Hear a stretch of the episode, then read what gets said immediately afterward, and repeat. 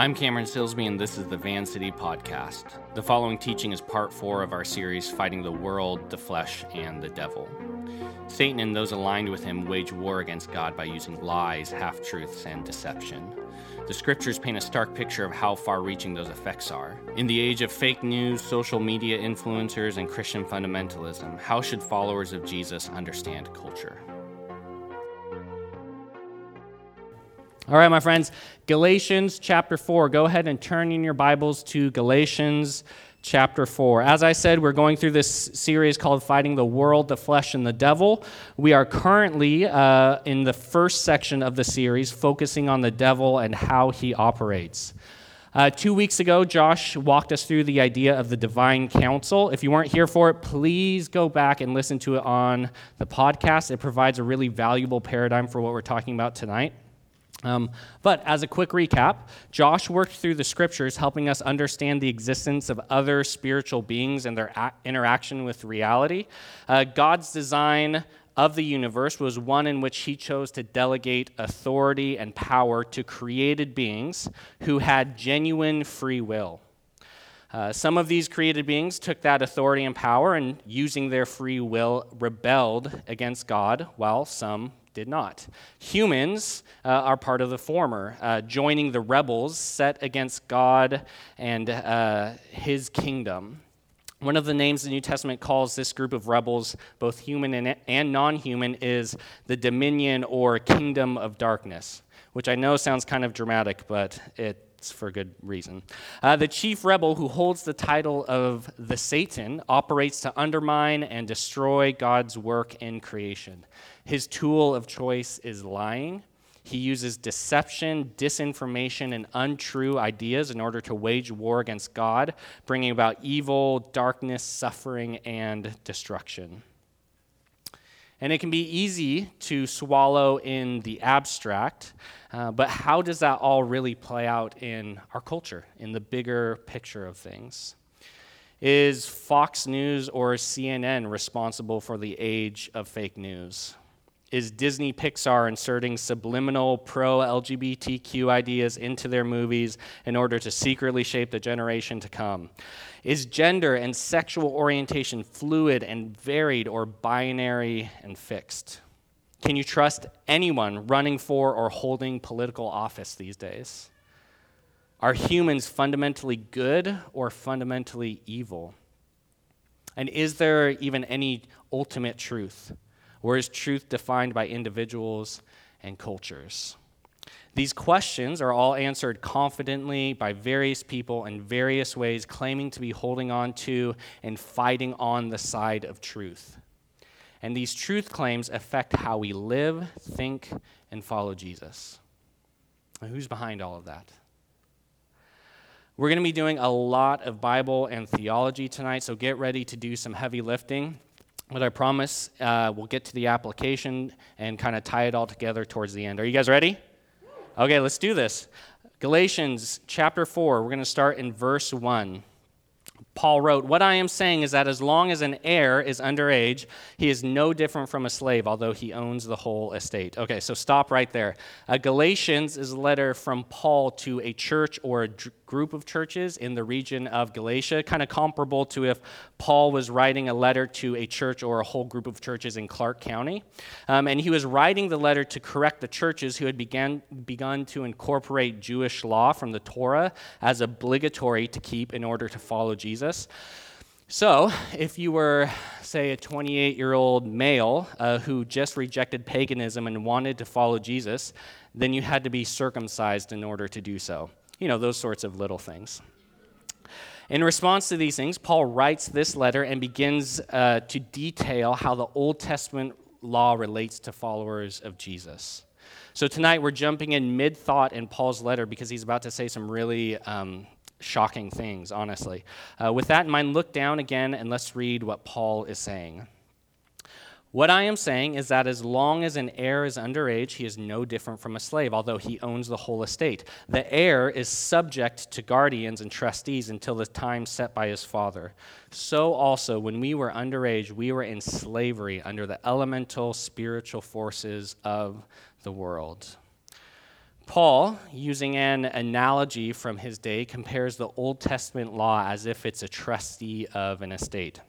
So, you're a young man of 14 in Galatia, your family is wealthy, but your uh, father falls ill and dies. You, as the only son, inherit everything.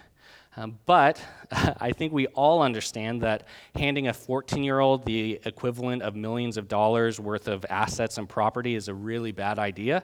Uh, so, just look at Justin Bieber. I'm sorry, I didn't want to say that, but uh, I'll just blame it on the Spirit.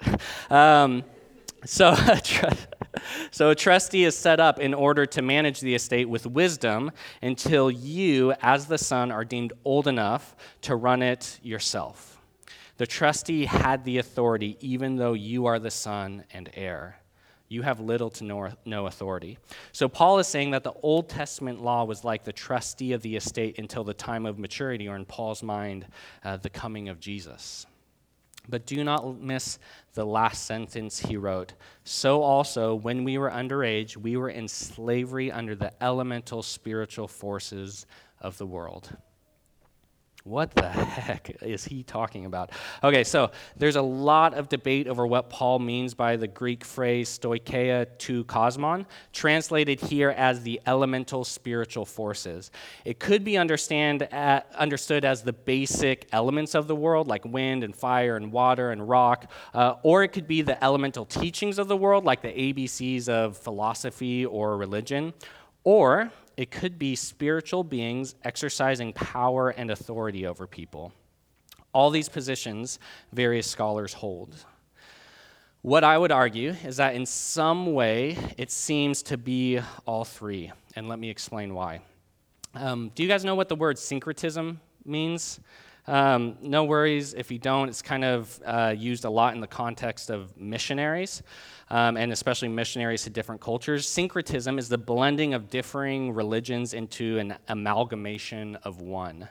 So, for instance, if you took the good news of Jesus to a predominantly Muslim village, the tendency of the villagers could be to blend to just blend Jesus into Islam or Islam into following Jesus, which would maybe hypothetically require you to still pray 5 times a day facing Mecca in order for God to like hear and accept your prayers.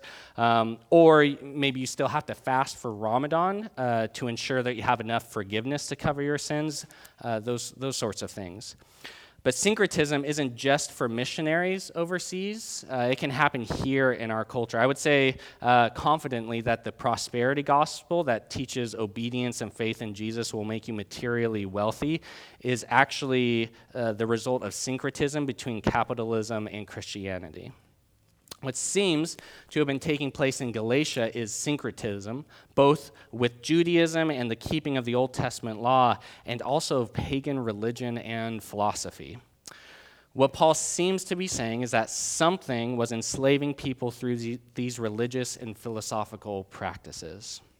Was it just ideas um, that were enslaving people, or something more? We'll answer that in a minute, but let's continue reading to see God's response to the elemental spiritual forces. Look down with me at verse 4 of Galatians chapter 4. But when the set time had fully come, God sent his Son, born of a woman, born under the law, to redeem those under the law, that we might receive adoption to sonship.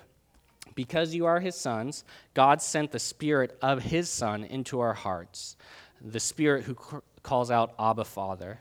So you are no longer a slave, but God's child. And since you are his child, God has made you also an heir. Oh man, so uh, this is one of my favorite passages in all of the scriptures, and we do not have time to do it justice tonight. So, just a couple things to note. Um, God answers humanity's enslavement by coming to redeem, or another way to say that would be to purchase us off the slave market in order to give us freedom. Um, right? It says that in order to give us freedom. Does it say that? No, not exactly, actually. Uh, it says, Paul says that uh, instead of being purchased off the f- slave market to freedom, we are purchased into adoption, into sonship, into inheritance. To Paul, that is where true freedom is found. And, and this adoption was for men and women. Uh, the reason Paul doesn't say we are adopted as sons and daughters, but just as sons, is because daughters had little to no standing in society. So Paul sees the good news of Jesus subverting that injustice against women by saying that you are adopted, both men and women, as sons of our Father. There are no second class children in God's family. It's a beautiful answer by God to humanity's enslavement, adoption, sonship, and inheritance. But let's keep reading in Paul's letter. Look down with me at verse 8. Formerly, when you did not know God, you were slaves to those who by nature are not gods. But now that you know God, or rather are known by God, how is it that you are turning back to those weak and miserable forces? Do you wish to be enslaved by them all over again? These two verses, in my mind, are key to understanding what the elemental spiritual forces are. For Paul, the things enslaving the Galatians are regarded as lowercase g gods, but aren't actually in nature gods. Um, he describes them as weak and miserable and also to enslave people. So, weak doesn't mean powerless or without ability to act. This sounds to me like spiritual beings masquerading as gods that are powerful and deserving of worship, but are in all reality not. They seem to be spiritual beings in line with Satan and the kingdom of darkness. And listen to this implication. These entities are using philosophy, pagan religion, and even usurping God's intent in giving the Old Testament law all with the aim of enslaving people. What Paul seems to be assuming is that if a person is not following Jesus, then through religion or philosophy, and when I say philosophy, don't think necessarily like the academic stuff, uh, but even the phrase you do you is a philosophy to live by. So, through religion or philosophy, these forces are enslaving everyone. And to Westerners like ourselves, this can sound kind of, at best, ridiculous and at worst, highly offensive. I have a small group of friends who are old coworkers. We go and grab coffee or whatever from time to time. And I can just imagine, like, saying to them, listen, uh, you are all enslaved right now to Satan and the kingdom of darkness, and the only way you can be freed is through Jesus and adoption to God the Father. And I imagine that their response probably wouldn't be favorable. Just a guess, but I, think that would be accurate. Surely, we can't make such an assumption based on one section and one letter written 2,000 years ago, right? Uh, maybe just a smidge of superstition crept into Paul's writing, or maybe I'm reading too much into it. Well, uh, you might have a point if there wasn't also all this. Hmm, next slide. Pretty please. Thank you. Uh, the God of this age has blinded the minds of unbelievers so that they cannot see the light of the gospel that displays the glory of Christ, who is the image of God. Or, for he has rescued us from the dominion of darkness and brought us into the kingdom of the Son he loves. Or, the great dragon was hurled down, that ancient serpent called the devil or Satan, who leads the whole world astray. Or this one. Jesus speaking to his disciples, and about judgment, because the prince of this world now stands condemned. And then Satan makes this claim himself. He says this Again, the devil took him to a very high mountain and showed him all the kingdoms of the world and their splendor. All this I will give you, he said, if you will bow down and worship me. And Jesus, in response, uh, does not push back on Satan's claim. Hmm. So, it seems the scriptures don't have an issue with the wide ranging effect Satan and the kingdom of darkness has on the world. It's very comfortable to make these sorts of claims. But what does that mean for us? Uh, a few weeks ago, you and your Van City community worked through this paradigm sheet uh, about the lies that you believe. Um, at least in theory, you did. Um, and while I was working through it myself, um, I came to a question number five How is this lie normalized in our sinful society? And I had a really hard time kind of answering that. The lie I was working through was uh, that God is not safe to approach when I feel like my life is a mess. And so when I hit that question, I thought, like, this sounds kind of like very Trumpian, the news media is lying to, slash fundamentalist, the culture is satanic. Um, and, and, it was hard to answer. And, and when we went through this uh, in my community, uh, my group had a really hard time answering this question for themselves. This question, what's it implying? Is culture satanic? Is it poisonous? Is it always lying to us? Or is it innocuous, tame, and safe to participate in? There's been a popular idea that has permeated and come to be known as like a millennial thing. Uh, it's the idea of being an influencer. So you have like Instagram stars who, who are deemed as culture influencers, so are pop authors and musicians and even megachurch pastors. And then within the like millennial church context, this comes with the idea of influencing culture for Jesus, essentially. And what's interesting is it's almost the opposite of Christian fundamentalism, which assumed that culture was so evil that we had to try to avoid it as much as possible and create a Christian culture that was apart and distinct from normal culture. So there's these competing ideas from like a spiritual perspective on culture. Um, kind of this idea simplistically boiled down is humans create culture, culture influences human, humans, God influences culture, Satan influences culture, and if you're a Christian fundamentalist, then Satan is winning the culture wars and you need to run from culture. But if you're more of like a millennial influencer, God is winning in the culture and you need to jump in full in in order to partner with him in what he is doing. And there's some truth in this concept of culture. But I think a more accurate depiction is something more like this. Um, you have individuals who are made in God's image, who are endowed with the abilities and, uh, and the uh, chance to just even do culture, and yet they're also bent and sinful. And so you have uh, individuals uh, who are made in the image of God, bent and sinful, influencing and creating culture. And so, culture right off the bat is going to be a mixed bag. And then you have on the right side God and the kingdom of God and people in God's kingdom. And that is influencing both individuals and culture. And then some people, some of those indiv- individuals decide to join God and become citizens in his kingdom, and then they then influence other individuals and culture. And then on the left side, you have Satan and elemental spiritual forces and more people, and they're influencing individuals and culture, and it kind of goes on like this. My point is, it's really, really complicated who's doing what in culture. What we see is that culture uh, influences us, and it can do it um, for, in, in, good ways via the influence of God and His kingdom, and it can be used uh, in bad ways via the influence of Satan and the kingdom of darkness. So the question is, what should our response be to it? Fundamentalism and like a retreat from culture, or a millennial influencer and an embrace? Turn over uh, with me to Ephesians chapter 6. It's just like a few pages to the right in your Bible.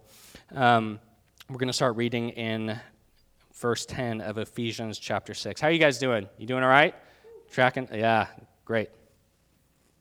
Ephesians chapter 6 starting in verse 10. Finally, be strong in the Lord and in his mighty power. Put on the full armor of God so that you can take your stand against the devil's schemes. For our struggle is not against flesh and blood, but against the rulers, against the authorities, against the powers of this dark world, and against the spiritual forces of evil in the heavenly realms. Therefore, put on the full armor of God so that when the day of evil comes, you may be able to stand your ground, and after you've done everything, to stand. Stand firm then with the belt of what? Truth, right? Yep, truth. Uh, buckled around your waist, and on Paul lists what the armor entails. So, uh, a ton going on here. First off, who is our struggle not against? Yeah, flesh and blood, people, right. The language, tone, and narrative of the scriptures, and especially the New Testament, is not that people apart from Jesus are my enemy. No, they are, they are those who need to be freed from slavery within the kingdom of darkness. They need rescuing. Our struggle is not against humans, but against spiritual powers behind the evil in the world. That's kind of a paraphrase of what Paul lists there. These spiritual beings rule, they have authority, they have power. Their aim is to create darkness and evil, and that is our enemy, not people. Second, how many times does it say stand in the section we just read? Four. That's all right. I counted ahead of time, so I cheated. Four times it says stand. In Greek, you don't have underlining or exclamation marks or anything like that. So when you want to emphasize something, you repeat it. And a repetition of three is usually like a, a huge emphasis. Um, and yet, Paul repeats the word stand four times in this section. To fundamentalists, and more importantly, maybe the desire within us each one of us to retreat and run from the enemy or to respond with apathy, the command is clear stand. Do not run, do not lie down, do not go to sleep. Stand up and stand firm. Why? Paul says we have a struggle, or you could tr- uh, translate that Greek word pale as battle. Uh, we are going into battle, so put on the full armor, in, in the words of Paul, so that when the day of evil comes, not if, but when it comes, we can stand. To the millennial influencer and the desire in all of us to participate in culture with little to no thought. To enter into culture is to enter into a war zone, and to do so without armor is foolishness. Culture is not to be embraced and trifled with. It's not tame and innocuous. It's a battleground against cosmic, powerful evil and darkness. So don't run and don't embrace. Get ready to fight the enemy. Lastly, what's that first piece of armor Paul lists? Once again, Truth, yes, the belt of truth. One of the ways we protect ourselves in this battle is with truth. Why would we need to why would we need truth? Because the enemy uses lies. Remember from a f- few weeks ago, as Jesus said of Satan, lying is his native language.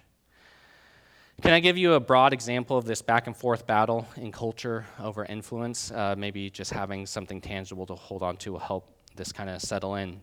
The cultural narrative in America is that we abolished systemic slavery back in the 1860s after a horrific civil war.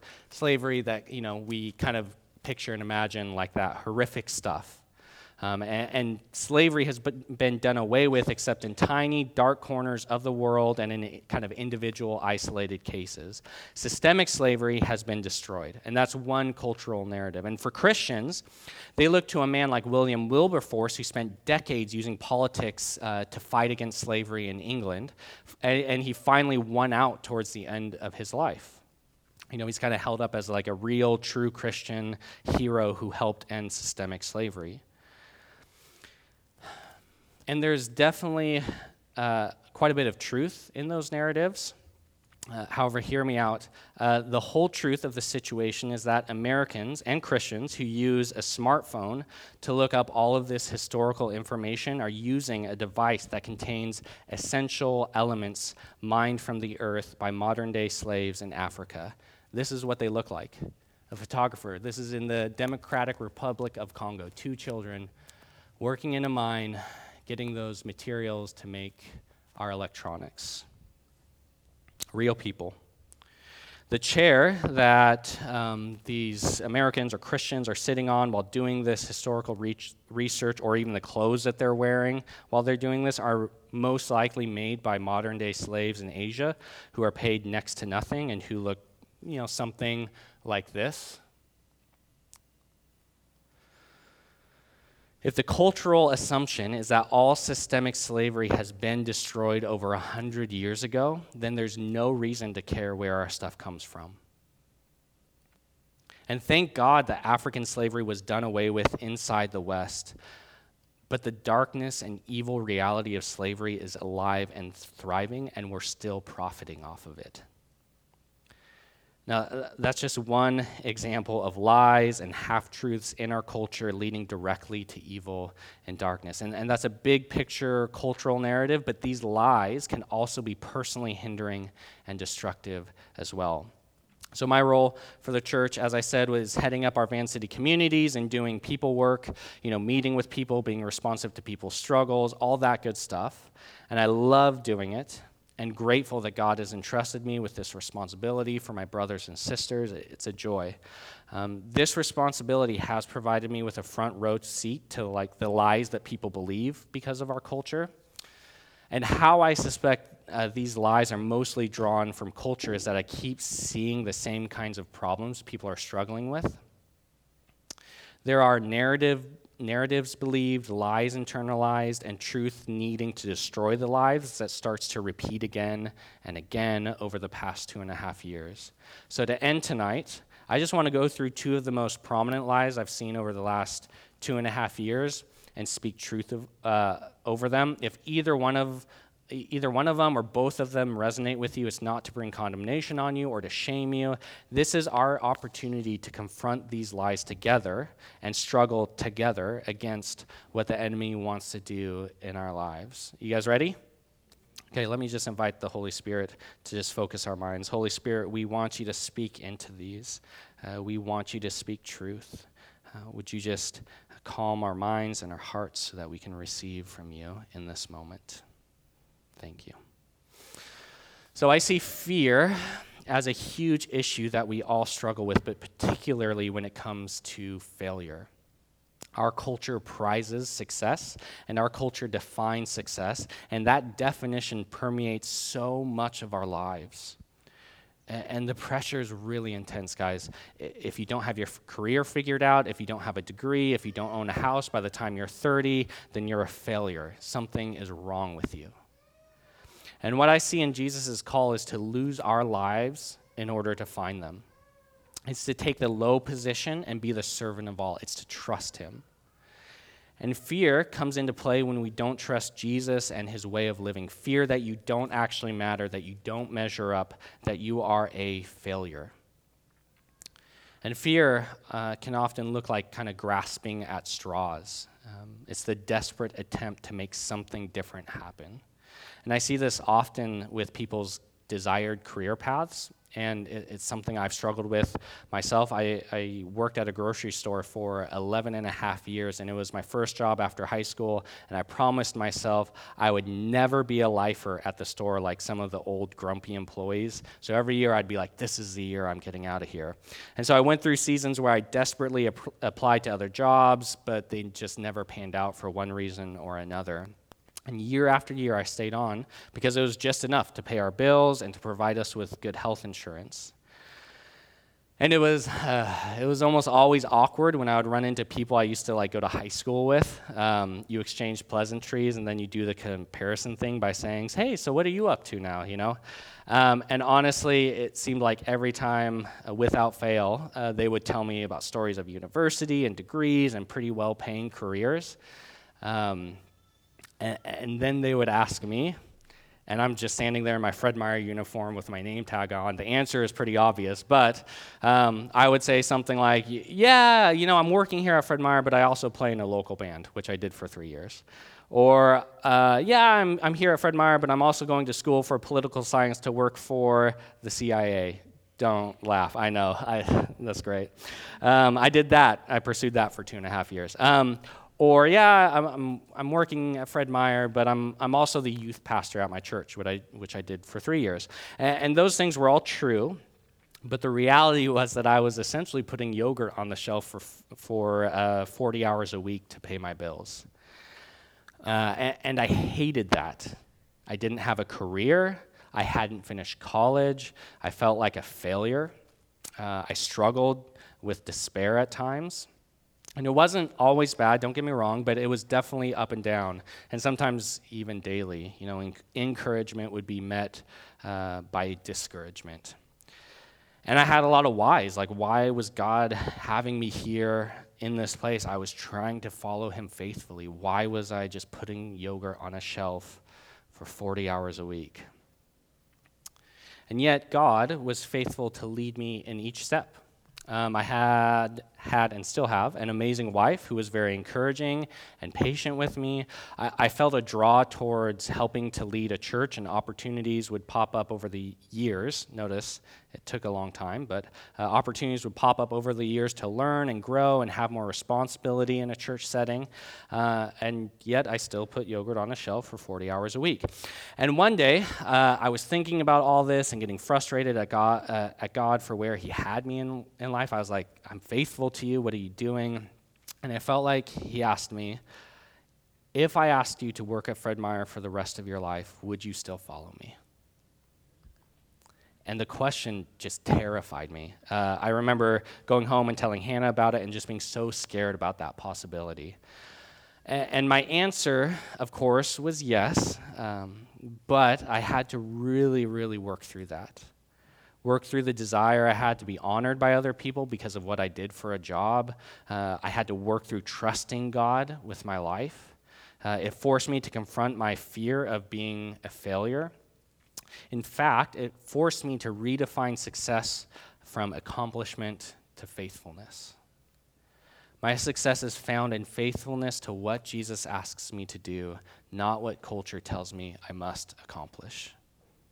And looking back now, Jesus really used my time at Fred Meyer effectively. He shaped me in more ways than I probably even know through it. He used me to teach patience and humility, um, although I have a ton, way, way more to grow in that, but he certainly did that in that time. Um, he taught me and developed my passion for evangelism. He led me to use the early mornings that I worked to pop in my earbuds and listen to seminary courses and lectures and teachings over a span of five years, just nerding out, which then made it possible for me to test into seminary without an undergrad degree, which is a very obviously unconventional path. But my point is this Jesus is trustworthy. Let him guide your job choices and career. And please listen because I, believe this is critical. Let Him define success for your life. Do not allow the culture to define it for you. Ask Jesus what success looks like uh, for you in this season, no matter what your age is. And then ask Him for help. And this actually leads me to the second cultural lie that I uh, that deeply affects, I, I think, probably all of us here at Van City.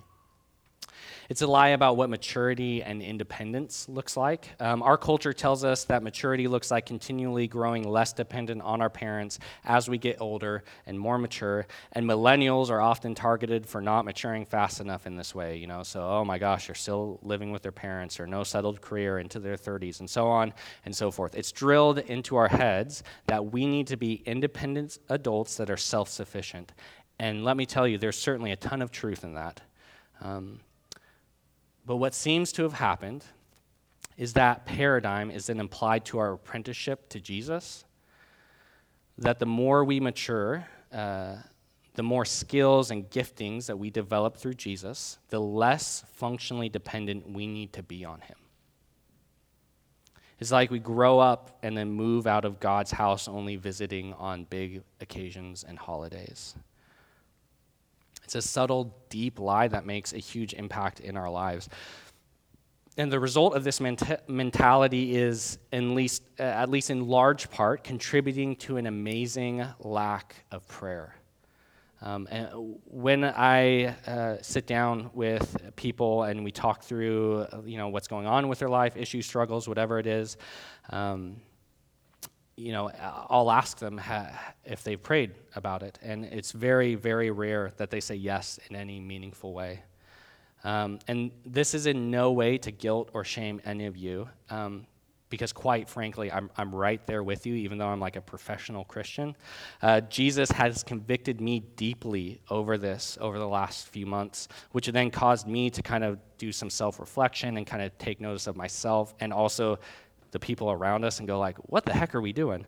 Um, because maturity in following Jesus is not an increase in independence and self sufficiency, it's the opposite, actually. It's growth in dependence on Jesus and an acknowledgement of our lack of prayer over life. If you've been around Van City for a while, you know that we talk about abiding in Jesus quite a bit. And it comes from John 15 when Jesus says this. Uh,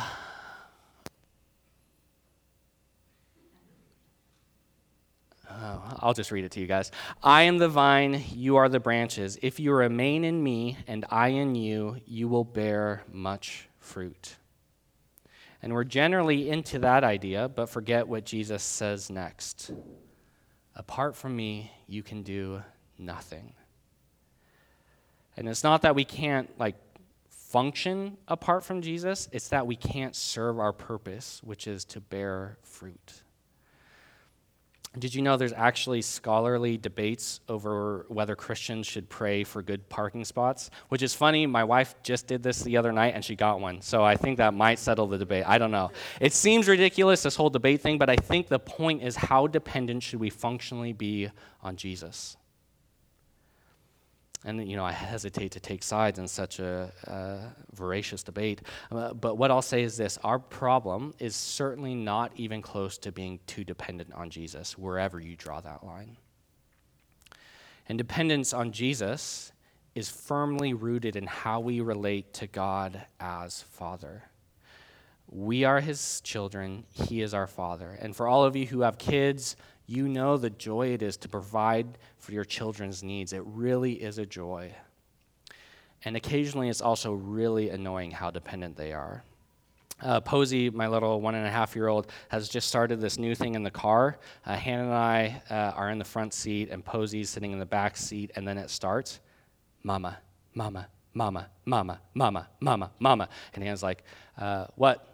And Posey goes, blah, blah, blah, which that's her mutated way of saying food. It's a sign language for food, but she gets very excited, I think, and does the, that's her thing. And so Hannah says, "Okay, okay, uh, Posey, we're on our way home, and, and we'll get some food, okay?" And she says, "Okay." Mama, mama, mama, mama, mama, mama. What? okay, okay, we're almost home. Then we'll eat some food, okay? Okay. Mama, mama, mama. Uh, but then she changes her strategy. Dada. And I say, what? and it's like, okay, um, that's essentially our whole trip home. Um, obviously, she's hungry. But she asks because she expects that we will be responsive to her needs. She can't get food herself, so she asks us because we're the ones who provide her with her food. It's shameless acknowledgement and exercise of dependence. And it's also trust that we will respond to her. Kids who are neglected and not fed do not ask for food like that. Fascinating that Jesus in the New Testament calls us children of God. He is our Father, and we are His sons and daughters. And I think we need to take seriously that we are His kids. Interesting isn't it, that Jesus taught his disciples to pray by addressing God as Father and asking for food that day? Kind of reminds me of Posey, actually. Paul Miller, in his book, A Praying Life, which um, I would absolutely recommend to every single one of you, it was the book that I was reading through that Jesus really started this kind of like movement towards greater dependence on him. Paul Miller says this what do I lose when I have a praying life? I'll just read it to you guys. Um, control, independence. What do I gain? Uh, what do I gain? Friendship with God, a quiet heart, the living work of God in the hearts of those I love, the ability to roll back the tide of evil. Essentially, I lose my kingdom and get His. I move from being an independent player to a dependent lover. I move from being an orphan to a child of God. And this is a move that I'm, I'm striving for myself. Uh, I certainly have not mastered it really at all. Um, and yet, I'm also praying this for uh, us, for our church, for all of you guys. The first step in moving towards greater dependence on God is not buying Paul Miller's book or strategizing to fix the problem um, is to ask for help. Ask your Father for help. Confess where you're at with Him and ask Him to grow you. And that's universally step number one for all of us. And after you ask, see what he says. See what he does in response. If you don't see anything or hear anything, ask again. Dada, dada, dada. Or from Galatians, Abba, Abba, Abba. He is our good Father. To finish tonight, let me just read over you the Father's heart for his people who struggle against lies in the kingdom of darkness. This is from Hosea chapter 11. When Israel was a child, I loved him and out of Egypt I called my son. But the more they were called, the more they went away from me. They sacrificed to the Baals and they burned incense to the images, to those elemental spiritual forces, the gods who are not gods. It was I who taught Ephraim to walk, taking them by the arms, but they did not realize it was I who healed them. I led them with cords of human kindness and ties of love. To them, I was like the one who lifts a little child to the cheek, and I bent down to feed them. God's response to our struggle with lies and unfaithfulness uh, is healing. It's wrapping us in the kindness and love and lifting us close to Him to feed us. It's a beautiful picture.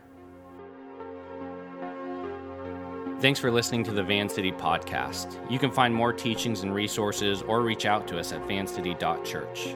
You can also help support Van City financially by going to vancity.church/give.